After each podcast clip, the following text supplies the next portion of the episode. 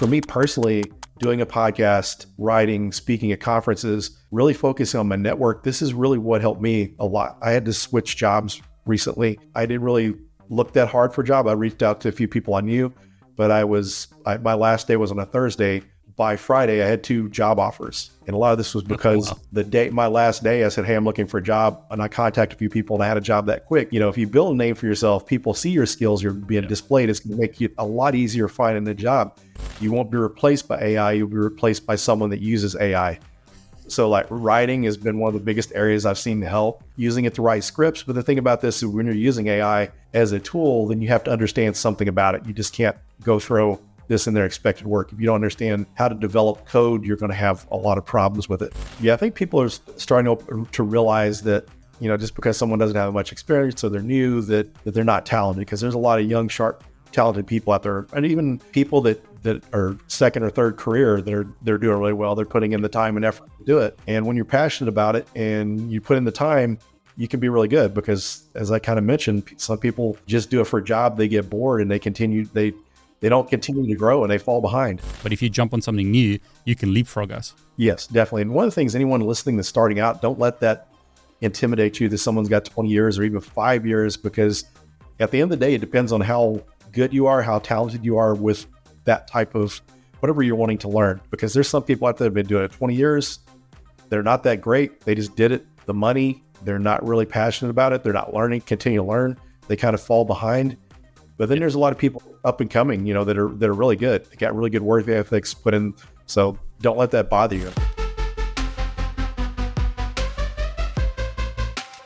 Now, there are many reasons to use a VPN. When I was recently traveling in the United States, I couldn't access sites in the UK. As an example, I went to a financial services website. I tried to access it, but couldn't because it told me that I wasn't based in the UK. Here's a very simple example. So I'm trying to go to the BBC, bbc.co.uk, and what you'll notice is it redirects me to bbc.com. It's a different website, and the content is different on those two websites. So basically, the BBC is geolocating you, depending on whether you're in the UK or somewhere else, the information that you displayed will be different. And you're going to get ads on the bbc.com website, but not necessarily on the bbc.co.uk website. That's a very basic example. I think the example that most people think of is Netflix. Depending on where you're located in the world, the movies that are available to you will be different. So, apart from all the security reasons for using a VPN, you can change your location to, for instance, get access to websites that you need to get access to. I'm not saying that you should do this with Netflix, but in my example, when I was traveling, I couldn't access certain websites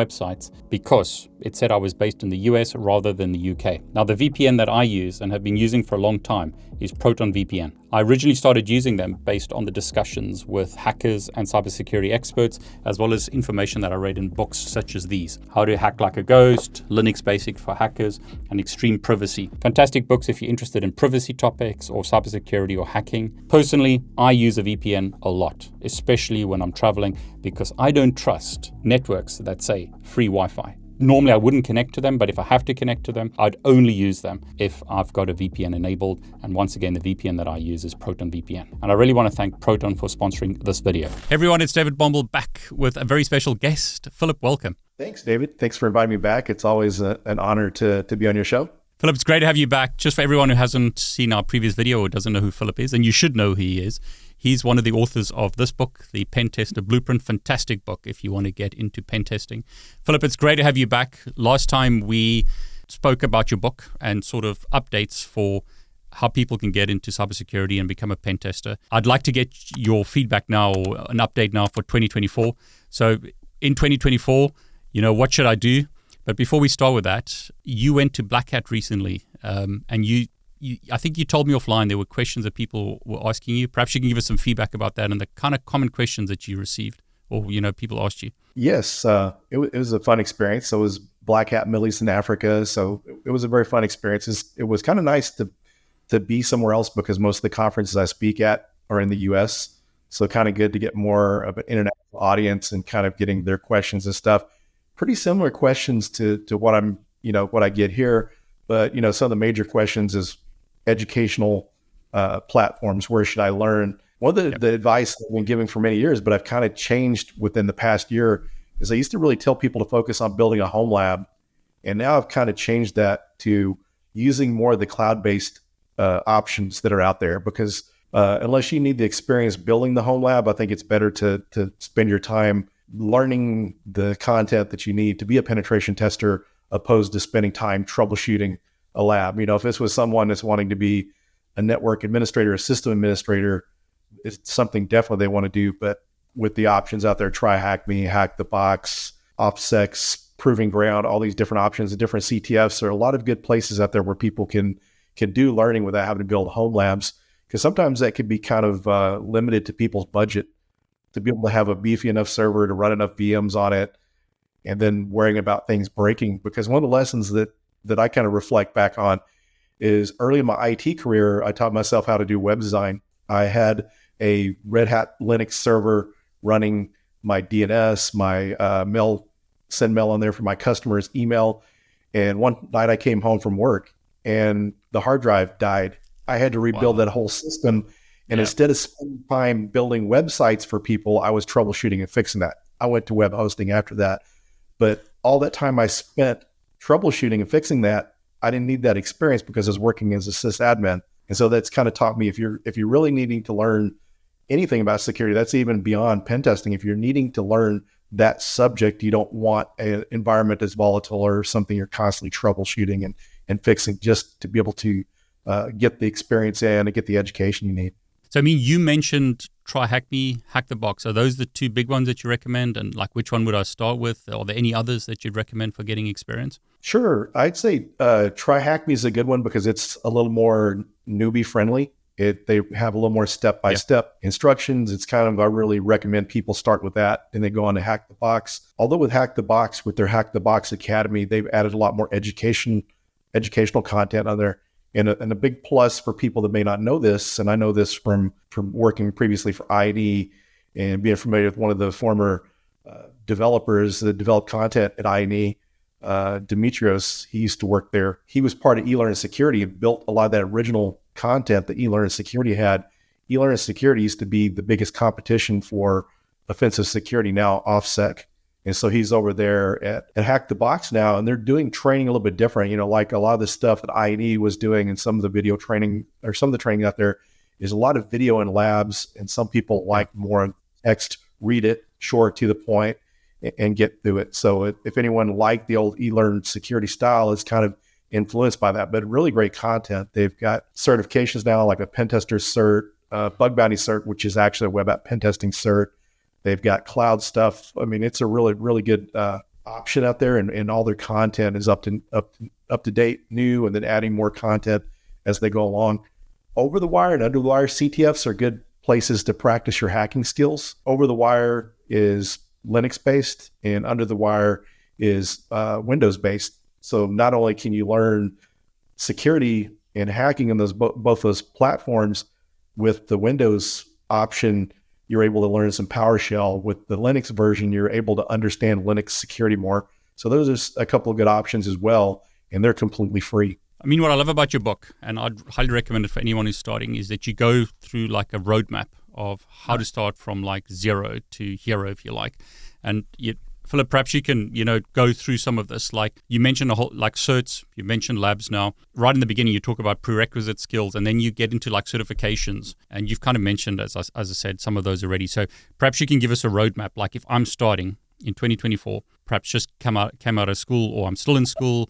I just recently interviewed someone who's 18 years old, and he's getting like bug bounties ready for hacks that he's doing. But let's say someone who's older wants to, you know, move from another job to to become a pen tester like you. Can you give us like a roadmap? Like, where do I start? Do I need to start like with A plus or where do I start? And, you know, it's kind of give me like the path that you would take if you were starting now in 2024. Sure. If I was starting new, and this is was kind of a, a good example because someone in our local Dallas cybersecurity community, when I first met him, and anyone that's on has been on Twitter or for a while uh, or X now is this called was TinkerSec. And so when I met Tinker, he was a an IT recruiter and he wanted to get into security. So he learned Linux and learned like Security Onion and all these other technologies that would be helpful in a SOC role and learning Linux. He was working on all that, but at the same time too, he was going through the A plus content, uh, Network Plus, and Security Plus to gain those basic skills. Now you don't necessarily have to get those certifications, just learn the content. And one good resource that I like is Professor Messer. His YouTube channel, he's got plus content, network plus, and security plus. So just getting through that content and understanding it will will put you in a good place to start learning the security and hacking content, like on Hack the Box, uh, TryHackMe, and those other platforms. So that's kind of where I would start there. Make sure you learn it too, because one of the things people get in too big of a hurry to want to jump into the hacking piece. So make sure you learn the fundamentals. Everyone wants to. It's like you want to skip to dessert and bypass dinner. So yeah, make sure you're learning those basics and take your time learning it because a good lesson I learned from someone was they went to college and they learned assembly program. They had an assembly programming course there. And it's one of those courses that basically is question and answer. And he did enough to pass the class, but once he got in a role as a pen tester, doing some reverse engineering, some more advanced stuff, he had to go back and learn assembly. So while you're going through this stuff, make sure you understand and know it because it's going to help you on the next step of your education journey. And then once you get into the field. So in your book, you mentioned A plus, Network plus, Linux plus, Security plus. So Linux is a core skill, right? Some networking, yep. some hardware, and some basic security knowledge. Is, is that correct? That's correct. And Offensive Security actually offers a free course for based on Kali Linux. So kind of get those Linux skills. It's not really a pen testing course. They may have some tools in there, but it's more learning the operating system. So this would be a good resource there, especially considering you know the two major Linux distributions people are using as pen testers is either Kali Linux or Parrot OS. I, I, think you said it in our previous interview, which I've linked below. Fantastic interview that we had. If you want to learn a bit more about Philip and his background, like fighting bears and stuff, amazing stories, then have a have a look at that video. You mentioned this concept about if you want to pick a lock, you need to understand how a lock works, right? And it's going to help you. Yeah, uh, that's that's really exactly right. Because if you're trying to hack into a system, it's pretty much like picking a lock. If you ever see, they've got some of these clear, transparent locks that you can get, and you can see the pins and the yeah. tumblers and all that to see how it works. So that's the same thing when it comes to trying to hack a system. You have to understand uh, the operating system, whether it's, you know, it could be a, a, router you're hacking into or some other kind of network device or Windows. So if you get command line access to Windows or Linux, then you need to understand the command line. I mean, you can do a lot more Googling and stuff, but if you really need that basics, and that's really why you need the fundamentals. So just understanding how that works, understanding the technology, uh, and that's why some of us that came over from being a sysadmin, it really wasn't that difficult of a path because we already understood yeah. the operating system and networking. And so, yeah, understanding how that works, uh, any kind of security control, understanding how it works, makes it easier to break into it. I, I know some people in the industry that that actually will read the manual if they hadn't worked with this particular application server or a different application they'll find the uh, the manual for it and read up on it to understand the technology better. It's going to make it a lot more easier for you to to breach the system. And you see a lot of security researchers find things that way. They're just like, for instance, SpecterOps back in 2020, I believe they they found a vulnerability in Active Directory certificate services. And they this was just basically doing research on it. They didn't realize this vulnerability existed, but going through doing the research, they were studying and learning more about Active Directory in depth and so just understanding the mechanics of it and even kind of going in, showing some of the backgrounds and experience you may have. Say if you happen to work on automobiles, there's actually pen testers that test uh, automobiles. So if you understand how those computer systems work, how the car works, then it's going to be a lot easier for you to learn how to pen test or secure that type of environment over someone that doesn't have that background. So understanding technology is very, very helpful. I mean, even if you're wanting to be a good pen tester, then learning different technologies, learning cloud, taking the classes. It's not always about the hacking classes. Uh, fortunately, when I got my first job as a pen tester, the hiring manager saw the value in building things and learning. And part of the reason yeah. I got hired was because I had a home lab. I taught myself web design. A lot of the things I knew in security were self taught. So they were kind of looking for that. I mean, that's fantastic. I mean, I think you've mentioned it. Uh, do you need to get the certifications or do you just need to go through the content? you need the content certifications kind of help you get the foot your foot in the door. Yep. And so having some kind of certification will help unless you unless you're really leveraging your network. If you're really doing well on your networking, you can get your resume to a hiring manager. It you know you could get in without it. Some of the best hackers and pen testers I know have zero certifications or haven't taken any certification courses. They've done other ways of self learning and other content, but you don't necessarily have to have the certifications. But any of that stuff is helpful. And one of the things I think that's super helpful too, we're kind of you, you remember before in the past that artists and graphics designers would have to have a portfolio. We're kind of an age now that aspiring security professionals or security professionals really need to have a portfolio. I mean, if you're doing any kind of scripts, have a GitHub. Uh, if you're writing content, put that on Medium or your GitHub or a blog.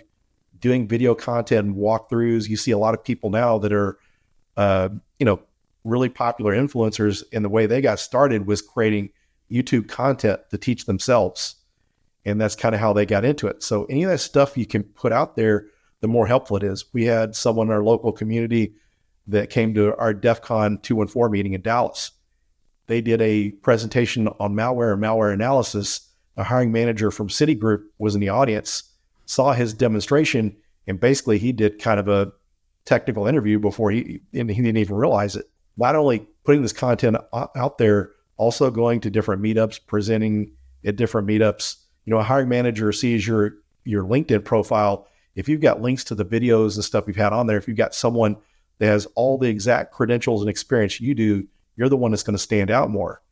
And on that same topic, you look at the brand building thing and how it's really helped people yep. doing content. Uh, Serena, She Networks is another prime example. She She's was creating, yeah, she was creating content on TikTok and then moved over to YouTube and is originally like Cisco content. And then yep. she started doing some some pen testing stuff. Black Hills Information Security Group saw the value in that. They really invest heavily into their marketing as far as effort and the people they use, maybe not dollar wise, but content creation wise. So content creation is a is a big deal. So if you're doing these things, these are extra things to help you. For me personally, doing a podcast, writing, speaking at conferences, really focusing on my network, this is really what helped me a lot. I had to switch jobs recently and I didn't really look that hard for a job. I reached out to a few people I knew, but I was I, my last day was on a Thursday by Friday, I had two job offers, and a lot of this was oh, because, because when I, I basically the day my last day, I said, "Hey, I'm looking for a job," and I contacted a few people, and I had a job that quick. So if you know if you build a name for yourself, people see your skills, you're being yeah. displayed. It's going to make you a lot easier finding a job.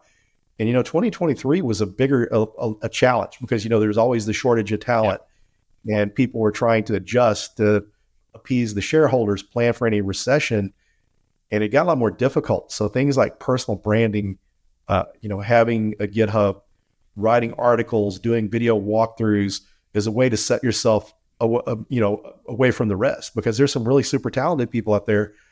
But sometimes the people who get the jobs are the ones that really put themselves out there and have a strong brand. I was going to say that because, you know, I get pushback on YouTube and I mean, I'm sure you get the same thing. People are saying the market isn't as good as it was a few years ago. Oh, or what's your thoughts? Because it sounds like there's so many open positions, yet there's so many beginners who's struggling to get a job. Yeah, I think there it, there's open positions out there, and it's kind of tricky because soon as someone lays off, other companies are hiring. It's just it's a lot more difficult market, and that's that's got to change at some point.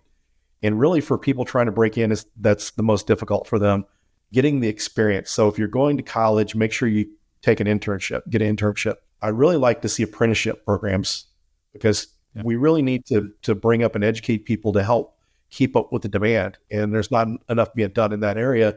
But if we could do like apprenticeships, so if a company offered an apprenticeship, someone comes in, you know, three months or six months, and if they do a good job, hire them on full time. But if they don't, maybe they're they're not worth, you know, they can't justify the budget. Maybe they're they're not that perfect fit. But you're still letting someone get three months, six months worth of experience. Now they got experience to move on somewhere else. And that's where it gets difficult not having the experience. And so this is where you really have to optimize your networking.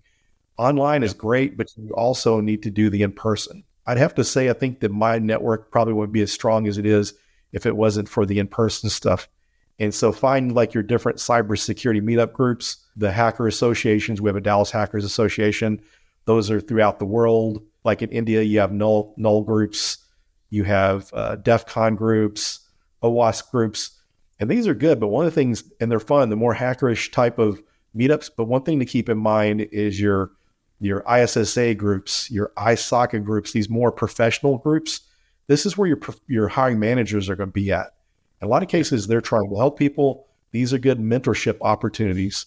And so, matter of fact, speaking of ISSA, I met a young couple young men earlier this year, and I've been kind of mentoring and helping them them out. And one of them just recently got a job, and you know we were introduced to this ISSA uh, meeting. That's amazing. I mean, so I just want to flip back to networking because I I'm talking about the other type of networking. A question that often gets asked is CCNA or Network Plus, or doesn't it matter? Yeah, I would say either those those knowledges would be good. Uh, CCNA is going to have some stuff that's applicable across all different networking types, but Network Plus would probably be an easier one. And as far as entry level certs, my wife back in 2018 or 2017 went back to school to learn digital forensics. And I was talking to a lot of people that were looking for entry level security folks.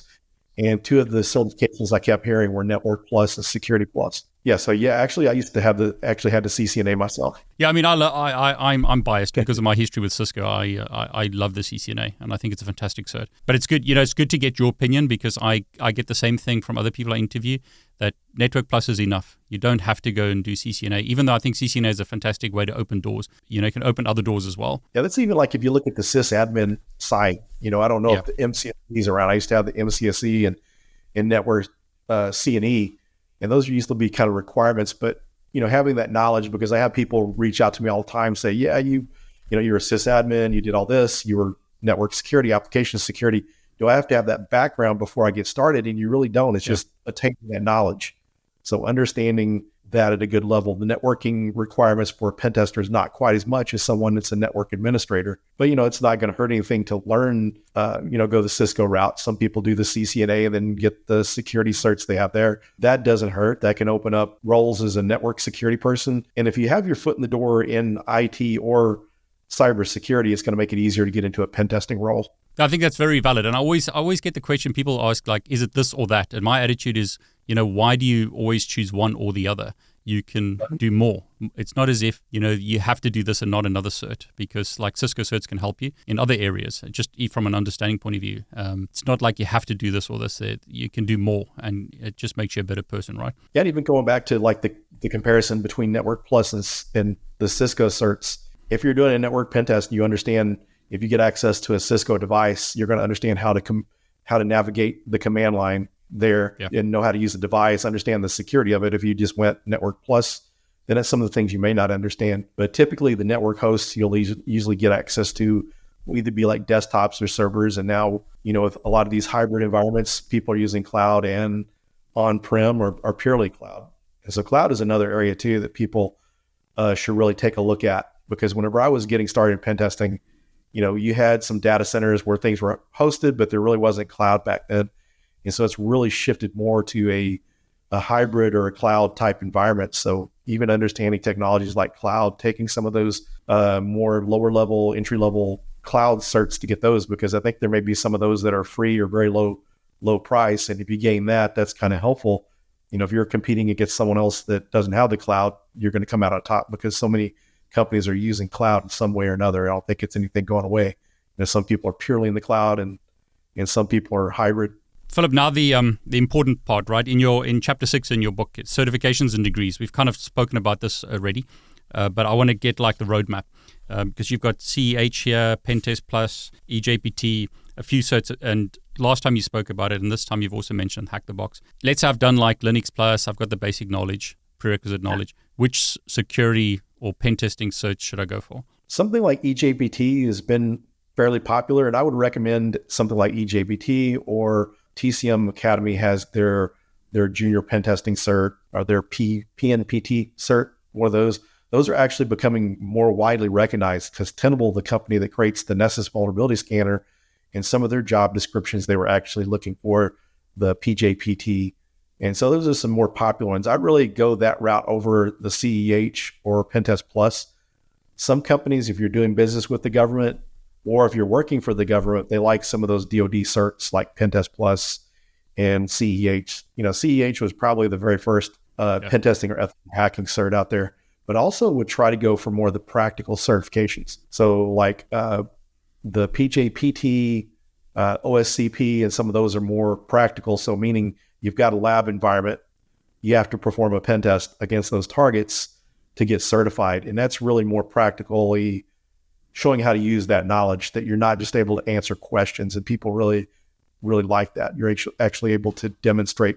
And if you look at, you know, like look at like the the CCIE from Cisco, that's like the top cert they have, and you have to not only do the question questions in the, in in the first section, you have to go into the labs and perform troubleshooting and different things. And even like the Red Hat cert that was more practical. I mean, I remember back in my sysadmin days, the CCIE and then the Red Hat certification were two of the biggest certs. If you had those, you could write your write your own paycheck with those. And so the with those practical certifications, it proves that you can actually do the work and not just answer a question. So give me the roadmap. Like, what would you do? Like, let's say 2024, what would you do? Is it um, TCM perhaps, or like hack the box and then go OSCP, or what, what, what would be your path? Either like uh, TCM Academy or hack the box. The certifications yep. there at Hack the Box are, are pretty good. It's practical. They have extensive lab environments to you know practice that stuff in. So that's one of the advantages you get with Hack the Box is you, the the environment is just unreal. All the targets you have. So taking something like that, because even like the cert that they're offering now, their pen testing cert would be recognized because there's some companies like Cobalt.io. Cobalt is uh, pen test as a service. One of their paths, and also Synack Red Team, their paths to, to join them or do pen testing for them is you have to go. Well, you can use their uh, hack the box to go through those labs, go through those challenges, and if you do these certain challenges, then you're in line for an interview. So to get your foot in the door for an interview, and so working on something like that, EJPT, the PNPT, or either like the certification from from Hack the Box as a good starter, and then maybe work on the OSCP as like a next next step because it's pretty widely recognized and respected. Some of the certs like CEH and, and Pentest Plus may help you get like a job internally as a pentester in organization, but usually consulting firms are going to want something a little more more practical, takes practical experience to get. So the crown jewel, I think last time you mentioned for like getting a job would be OSCP, right? Yeah, it's still pretty popular. It's it's it's, evolved and kind of updated to to be more recent. Before they didn't have Active Directory, Active Directories involved in it. But some of the things I'm seeing about these, they really don't.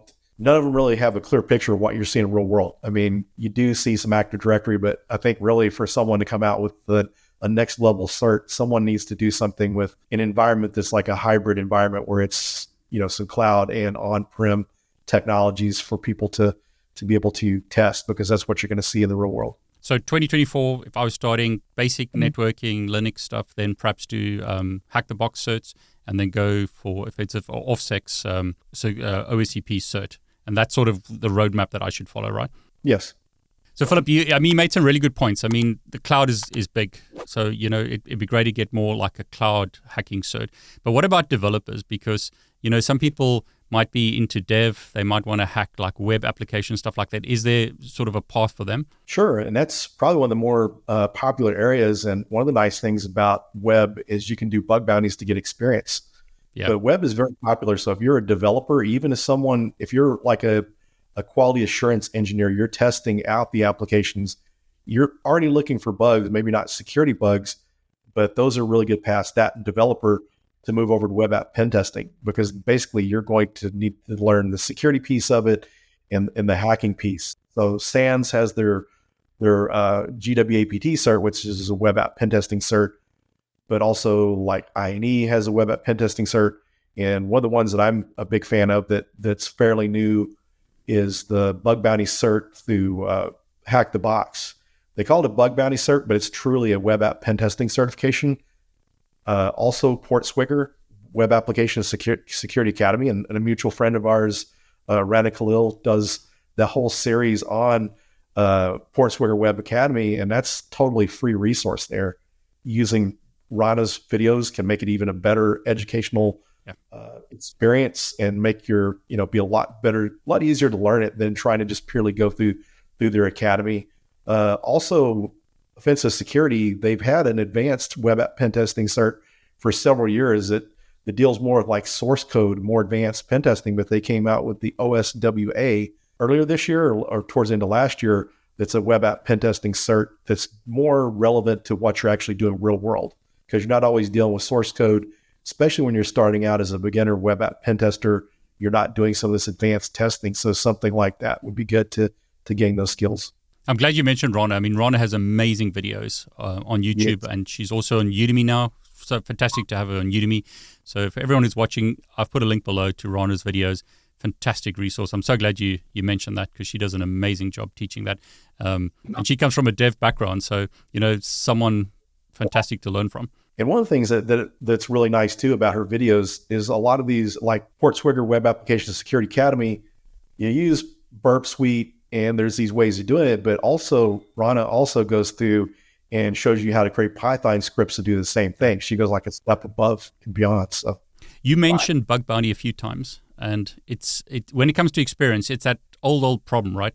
How do I get? I need a job to get experience, but they want experience for me to get the job. So is bug bounty a way to get experience, or any other suggestions to like if I'm if I'm new, how do I get experience practically? So bug bounty is a good way to get experience. And I had a talk with someone back in 2020, a hiring manager for a pen testing company. And when I say this, don't make it don't worry that there's not pen testing jobs out there for the listeners. There's lots of web app pen testing jobs. But one of the things he brought up to me, it, he said it was a lot easier to find web app pen testers than it was network pen testers because the bug bounty is giving people experience. And it's really sad there's not nothing out the infrastructure perspective. But bug bounties are really good because not only are you going to, you're actually putting experience in your resume. People realize that if you do bug bounty, you're finding bugs that you can perform pen testing. But there's also options out there like Synack and uh, Cobalt. They do what's kind of referred to as pen test as a service. It's not just really a bug bounty. People are performing full fledged pen tests. And with them, basically, all you have to do is uh, pass their technical entry entrance exam. They maybe get web app to test or some of the pass on on uh, hack the box. If you score high enough, you can get interviews and get into that. So that's a really good way to get get experience. And with uh, Cobalt, I mean, the different with the bug bounty, you have to find bugs to get paid. With Cobalt or Synack, you do the pen test, you're getting paid for that. And and once you work for like Synack or Cobalt for you do that for a year, then it's going to be easier to go in and find a, a pen testing role somewhere because you actually got pen test experience. The experience you're gaining is going to help you through the pen test interview. Someone asks you how to use certain functions in Burp Suite or about these different vulnerabilities in the OWASP top 10. If you're able to explain those and how to prevent or mitigate those vulnerabilities, that's going to go a long way. And that's another thing too, uh, like a good interview tip is if you're going for pen test interviews, even if it's not web app pen testing, understand the OWASP top 10 because you're going to get asked questions about SQL injection, cross site scripting. People are ask you about the different types and how you prevent or remediate those types of vulnerabilities. Yeah, and Rana's, Rana's course goes through all of that. So, great way to learn. Phillip, you were mentioning like networking versus like uh, web hacking.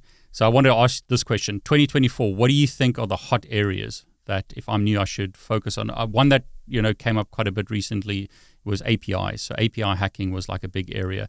Is it is that still good? You know, where would you focus your time and energy if you were starting now? Yeah, API is still hot. That's a good area to focus on. Cloud is good to focus on. The nice thing about API, if you're learning web app pen testing, this is a similar technology. So really, you know, sometimes you're doing a web app pen test, you may may find APIs because what APIs do is make it inter- easier to interact on different platforms.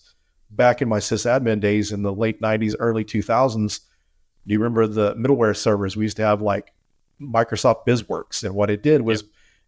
make it easy to interact between different platforms, mainframes, AS400s, and all this. Use this connect, but now APIs, you know—you can communicate through mobile device, through Mac, Windows, Linux. Those different operating systems makes it easier to communicate. So API is a definite must.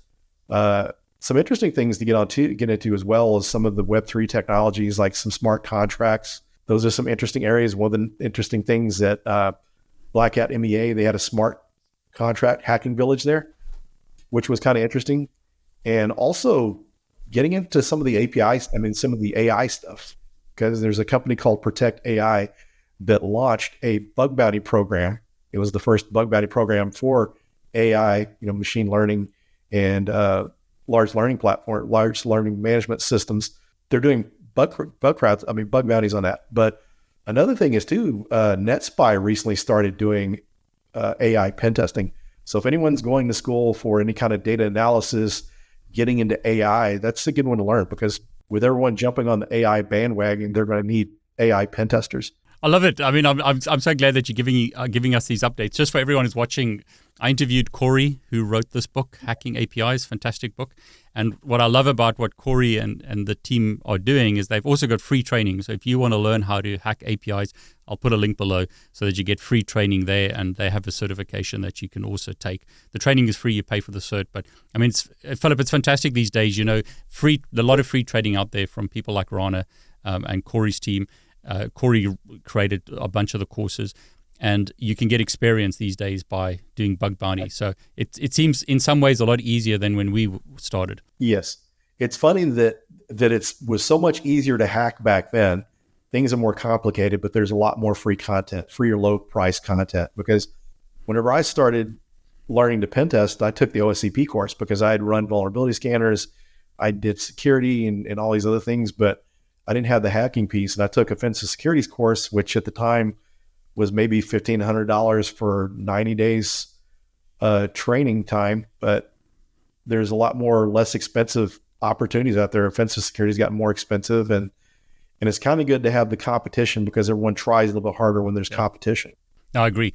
So APIs, AI seems so. Again, let's say you were starting today. Uh, I mean, I think it really depends on your experience and what you love, right? But yes. um, AI would be a great place to to look at, right? Yes.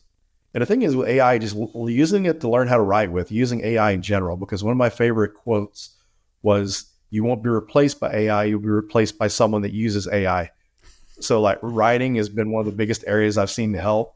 Uh, you know, using it to write scripts. But the thing about this is, when you're using AI as a tool, then you have to understand something about it. You just can't go throw this in their expected work. If you don't understand how to develop code, you're going to have a lot of problems with it. Same thing with writing. You know, if you're if you're not writing on a certain subject or whatever, you understand the subject, then trying to get correct, accurate content out of it may be more difficult. But using those type of things, and I think just really one thing for listeners to to keep in mind is keep keep looking at the new technologies coming out because with cloud people were really late to adopt the security piece. Companies were yep. using cloud, but not very many people were educated on it. And I was kind of late into the game with that. And so just kind of keep up with these technologies because the cool thing is, is there's going to be more and more interesting technologies that are going to evolve as we go. So it's not just that. So if you're, if you, if you're interested in automobiles, you can do automobile pen testing. But I think really to find your entry point is find something you're interested in because you're going to put in more time and effort to do it. And then if it's fun, then it's not like working and you're going to be more successful. And then the other thing is look at areas that that may be easier for you to get into. So if you you're working as a sysadmin or network administrator, network pen testing is going to be a lot easier. If you've been a developer, then web app pen testing is going to be more more easy for you to learn. So find whatever you need to find early the easiest way in, but as you go along, you can learn other things and and do multiple types of pen testing or specialize. And after a while, it's kind of good to specialize. A good example is Tiberius. Now, Tiberius started out doing network and web app pen tests, but found he liked web app better and he specialized in that. So when you specialize, you can get a lot better at it. It's kind of near impossible to be good at everything. There's some people out there that are that can do that, exceptions to the rule, but not everyone. So once you get in there, find what you like, what comes easy for you, get in there, specialize in that. That way you can become better at that. I love the way technology works, though, Phillip. I mean, you and I have been around the block a few times. You know, not showing our ages. Um, if someone's new, if they jump on the new technology, they can leapfrog us, right? Because you and I might yep. not be so clued up about AI, but if someone who's starting and they jump right into AI, they can be way ahead of us in six months or a year. True. That's that's kind of like cloud. I mean, a lot of people yep. like me, you know, I didn't wasn't taking the cloud courses, but people coming in knew maybe they were taking cloud and then they decided they wanted to get into cloud security or cloud pen testing. Then they just all they had to do is take the pen testing classes. So I mean, it's it's there. A lot of cases they've got more more skills than you know certain skills that we don't have. You know, you you saw a lot of good jobs coming out. The Amazon was hiring a lot of uh, cloud security folks and really good paying jobs. So a lot of times, if you're up to date with the more uh, newer technologies, more cutting edge technologies, sometimes that can to mean bigger paychecks or or maybe an opportunity may say if you're going into traditional network pen testing, maybe they'd expect more experience. But if you got this certain type of experience, it's hard to find. you know, that may be a game changer for you to get your foot in. And that's kind of like what I love about it, right? Because you, if you jump onto what's new, they're not going to expect you to have five years or 10 years of AI knowledge because it's too new. And that's, yeah. you know, that's how you counteract the people with all the experience. Because I think the problem for someone who's starting out is they, they might see all of these people like you with lots and lots of experience and they think, well, I'm, I'm never going to get to that level. But if you jump on something new, you can leapfrog us. Yes, definitely. And one of the things anyone listening that's starting out, don't let that intimidate you that someone's got 20 years or even five years because at the end of the day, it depends on how good you are, how talented you are with that type of whatever you're wanting to learn. Because there's some people out there that have been doing it 20 years. They're not that great. They just did it. The money, they're not really passionate about it. They're not learning, continue to learn. They kind of fall behind. But then there's a lot of people up and coming, you know, that are that are really good. They got really good work ethics put in. So don't let that bother you. I mean, I've seen people, you know, I had a student in one of my classes one time, he showed up one semester and he said, I want to be as good as you, but I want to do it in shorter time. Is that possible? I said, yeah, you just, all you have to do is learn yep. the technology. You don't have to spend six years as a sysadmin. You don't have to sp- spend uh, seven years in application security. You just learn those skills and move on to that, and you can do it quicker. So it just all depends on the amount of time you're willing to invest, and you know you can learn it quicker the more time you're able to put into it. I mean, I love it. I, uh, you know, flip of you is like um, interviewing someone who's 18 years old who's doing you know bug bounty, making money on the side, and just learning so much because he has some time. He's you know when he was at school, he had lots of more time to study, and he just had a passion. I mean, those barriers that we had, I think, have gone. There, there's so many op- so many opportunities today. Yeah, I think people are starting to, to realize that you know just because someone doesn't have much experience or they're new that that they're not talented because there's a lot of young, sharp, talented people out there, and even people that that are you know second or third career they're they're doing really well they're putting in the time and effort to do it and when you're passionate about it and you put in the time you can be really good because as i kind of mentioned some people just do it for a job they get bored and they continue they yep. they don't continue to grow and they fall behind phillip i obviously would recommend this book for someone who's starting and um, I've got Corey's book as well. Highly recommend this book as well. But you know, what are your favorite books for 2024? Uh, I've interviewed people in the past, and the same books seem to come up. I don't know if there's any new books that you really like. Uh, you, you obviously mentioned books in in, in this book uh, that you that you really like, but you know. Any new books that you like, or any books that you recommend that people buy? Yeah, I'd also second that on on Corey's book. I actually had a copy of copy of his book and have have kind of gone through his his API University course so yeah, that's one of the ones I'd recommend there. There's another one that's Black Hat GraphQL for another uh, GraphQL hacking for APIs. That's another another good one out there. Yeah. So in your book, you mentioned books like the the Hacker Playbook. You still recommend that? Yes. And as far as the Hacker Playbook goes, there's there's three different books, but I would say the must-haves are, are the second and third book. And the third book gets into more red teaming. So if you're interested in more red teaming, then then that's the book to get. And for listeners, the difference between red teaming and pen testing, red teaming is adversary emulation. So you're trying to emulate a threat actor, trying to go undetected. A penetration test, you're trying to find all the vulnerabilities and hack anything that's possibly exploitable.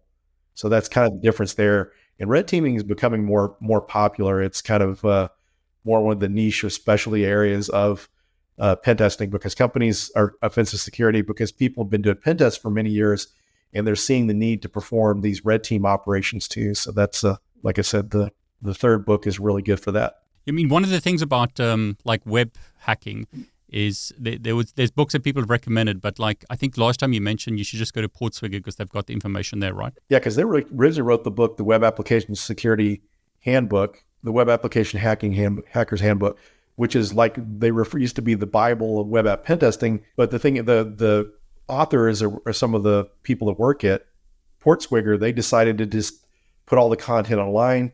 Used to, you could actually pay uh, per hour for lab time with for the old book, and so whenever they wrote the new book, they have the labs for free as well as the learning content. You know, it's a lot easier to update a website, add content than trying to go through a publisher and revise and add. And By the time it comes out, it's not necessarily new sometimes. That's great. I will list the books below that you have in your book. No Starch seem to have a lot of great books, right? Yes.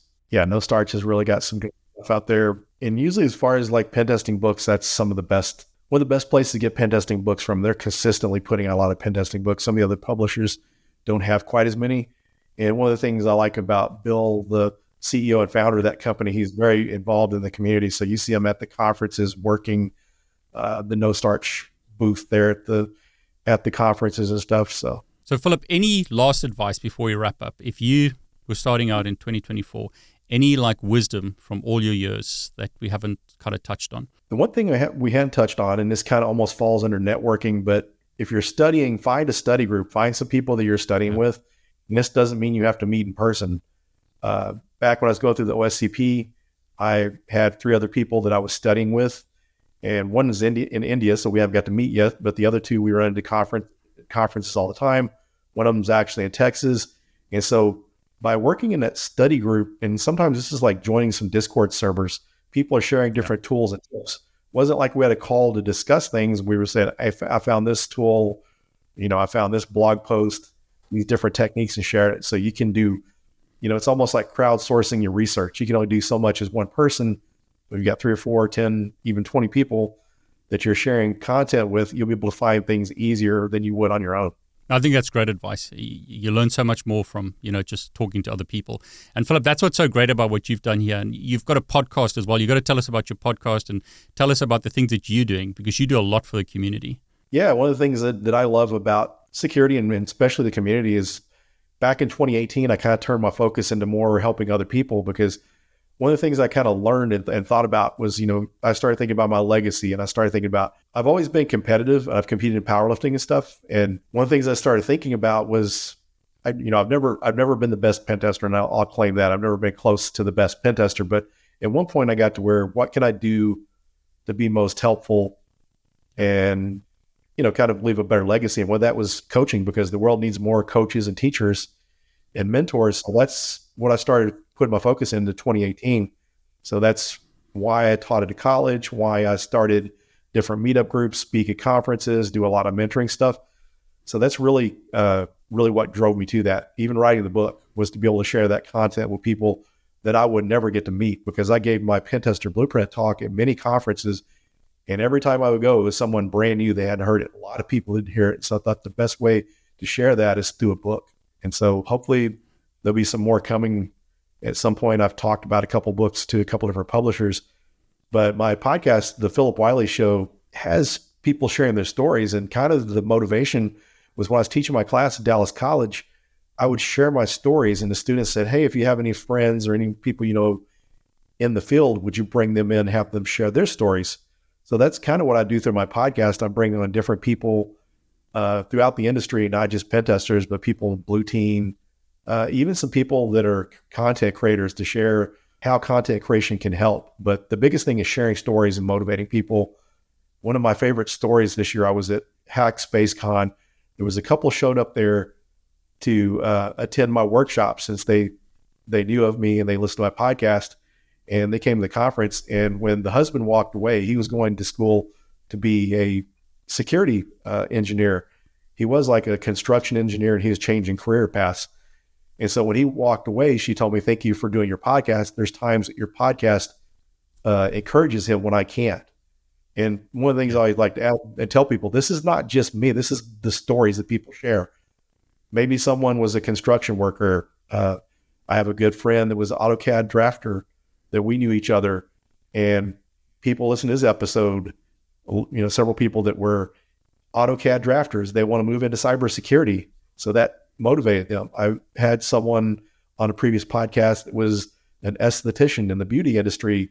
She did that for 20 years and then went back to school, got an IT uh, associate's degree, then a security associate's degree. Now she works as a pen tester. So at over 40 something years old, she's in these roles. Some people are always worried, you know, my, and what's really funny being my age, whenever I hear anyone think they're old at 30, it, yeah. it's kind of funny. But I hear people all the time, I'm 30 years old, I'm 40 years old, I'm 50 years old. Am I too old? You're never too old. If you're passionate about it, want to do it, it's out there. I mean, I've had friends that started in cybersecurity at, at 50 years old. But that's the whole thing, the whole premise around the the podcast, but also have bring on people to share different security research, to mix it up every once in a while, but a lot of really great stories on how people got started. My, my old podcast actually had Rana on there and, and Jason Haddix. I've had Daniel Miessler on my new podcast. And so it's it's just a lot of fun and just a way. One of the things I like to do too is introduce people to people that are good resources that they can learn from. And this is a good way to introduce people to some really good resources, you know, throughout the world. You know that people don't even have to know uh, because you know there's so many people you can learn from. I love that, and I mean I need to ask you that question because you've kind of alluded to that. Am I too old? Right, uh, I get that question all the time. Like uh, same as you. Like I'm 30 years old. I'm too old. Um, yeah. Am I too old at 50 or 40 or whatever? But the interesting thing is, is I've just really never. And you know, people worry about the age thing. You know, I'm 58 years old. I don't run any kind of age discrimination. It's not that hard to find a job based on age. And other people I know too that really not having problems with that. So it's really not limiting you because people realize you have this, you know, for older people, people realize you got this, all this world experience. You've worked across different roles. You've dealt with a lot of people. You know, experience is valuable even when it's not directly tied to what you're doing. Phillip, you shared your age. You're 58 and you mm-hmm. managed to get a job or two job offers the very next day after you, you, you, you lost your, your one job, right? Yes. So I think that's an encouragement for a lot of people that you know you're never too old. No, definitely not. So how would you how would you how how are things changed for you? Because you know as you get older, do you are you still going after the same roles, or do you find that sort of the roles change? It's it's kind of changed, but the biggest thing for me is from an education standpoint. I can't stay up late like I used to. When I was going through the OSC in 2013 to 2012, I could stay up five o'clock in the morning, get a few hours sleep, and I would be okay. I can't do that anymore. So that's the biggest thing that's been kind of challenging. But one of the things people have to look at too, which was kind of hard to me, sometimes you want to cling on to the pen testing role or being technical, but sometimes as you go along, then you need to move on to like management roles and that type of thing. And, you know, throughout the past year, I've worked for some vendors. So helping out in the marketing side has been helpful because, you know, if you're able to, you know, you're able to market, learn how to market yourself better, you're able to help sell products and so it's been kind of interesting to do other things. I mean, so some people like the management role. I mean, that's a CISO CISO role is a something people can shoot for. You don't have to do it right away, but you can spend that time being technical because most of my career were technical roles. And so it's as long as you like it. I mean, you never, no one says you have to move into management. So. I think it. I mean, it's it's a it's a very good point because a lot of people on YouTube are only focused on, for instance, red teaming, but there's a vast number of roles, right? And that's one of the things I want to share, would like to share too, while we're on the subject is there's more roles out there that are fun roles in security than just pen testing. You know, I spoke to someone early this week. I have a DEF CON group in Denton, Texas, D- DEF CON 940. And she was working as a developer and she wants to go into compliance, GRC work that interests her. So you don't have to do a specific type of role because some of the things with pen testing is it looks all fun, but some of the things you have to do is work late hours because companies sometimes worry about you taking down systems during production. So you may work from midnight till 6 a.m. or something like that. I've had uh, pen tests where I was working from 6 p.m. to 6 a.m. So sometimes it's not the most fun hours. And something like GRC is more nine to five. Sometimes the, the people you're going to have to ask questions, you're going to need to talk to them during business hours. So you may spend some late nights writing reports, but as as a general rule of thumb, you're not going to have to be putting all those crazy hours. I mean, like incident response is another one that's unpredictable, could be late hours. But one of the things I'd say too is go to different conferences, take different types of training, really look at what it is that you enjoy. Uh, yeah. A story I like to share was one of my former coworkers at US Bank. He was in IT and he was taking uh, courses through SANS for digital forensics. And he took several courses and he decided, I'm going to take a pen testing course to be better at digital forensics. When he did that, he decided he liked pen testing better. And now he's been pen testing for six years, seven years, something like that now. Phillip, this is a hard question to ask, but are there any things in your life that you wish you had done differently, or like based on your, sort of your experience, the mis- some mistakes that you made that you you want to like warn other people about? Like perhaps you didn't believe in yourself enough, or you didn't go after a job because you felt that you weren't good enough. You know, imposter syndrome, something like that. But is there anything that you wish you had changed or done differently? Sure, like the imposter syndrome. I wish I would have went after things. You know, because when I went to the pen testing role, I didn't have it have that experience. But one of the things I think that's probably helped me the most is public speaking, just getting it, yeah. putting myself out there. Because, you know, the imposter syndrome thing, you think you don't have anything to share, you're not good enough. And once I got into public speaking, I realized I had something to share. I may not be the best, you know, there's people out there better, but you know, everyone, you know, not everyone's willing to share that information. And so uh, I would have really wished I'd got into public speaking sooner. It could have advanced where I'm at now a lot quicker. So my first first time speaking was in 2015, and then the next time wasn't until 2018. Oh wow! So it's not like it's not long time ago. It's like fairly recently yeah. in the span of your career. Yeah. So anyone that really wants to get into public speaking, the thing that helped me was Toastmasters. And through Toastmasters, what I really learned was when I was speaking, I didn't look nervous. And that was really more what I was worried about the perception. Yeah. We would do video recordings of our presentations during our Toastmasters meetings. And I'd go back and look at the videos and I thought I didn't look nervous. And the people say, Yeah, you did. And you did a good job. So sometimes we just kind of underestimate ourselves. We have that imposter syndrome. So that was able to help me get over it. And then speaking at conferences and doing the teaching and all that helped me get more confident in speaking. I mean, I remember this one time, you know, one time I'd been very scared, nervous in front of a crowd. And now I don't care how big the crowd is, I would speak. So I've overcome overcome that imposter.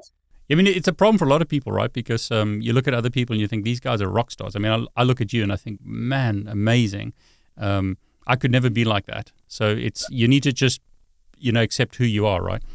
And you know, I would just I'm going to say too, I'm not a ninja pen tester. I'm not, you know, I can do pen tests. There's people out there that are a lot better, but one of the things that's helped me in being able to speak in public be able to do things like this, I'm able to to get opportunities some of my peers aren't getting because they're not putting themselves out there. You know, sometimes some people in technology are very introverted, and so one of the things I'd advise is people yeah. try to get over that. I'm a super shy person, but you put me amongst my peers or the people that are interested in things I am, I can talk all day long. And so it's just put yourself out there, get to see people, know people. When you go to the conferences, if you're if you like CTFs, that's a good place for people that are kind of introverted to hang out. You get to meet other people and and just kind of relax because that's one of the things I, I really share with people that are new, or even one that's not had done much networking. Go to these meetings. I mean, it's different if you put me in a room full of salespeople. I'm going to be quiet, not say much. But you put me in a room full of uh, techies or security folks, you know, I'll I'll chat all day long. You know, Phillip, I really want to thank you for sharing and you know, for giving back to the community so much. Uh, just for everyone who's watching, I'll say this Phillip is an amazing person. He's been so gracious with sort of our interactions, fantastic person to follow. So go and follow Phillip, please, on Twitter or X. Go and watch his or listen to his podcast. Go and watch his YouTube videos. Phillip, thanks so much for sharing and giving back to the next generation. Well, thanks for inviting me, and, and it's been an honor and a pleasure.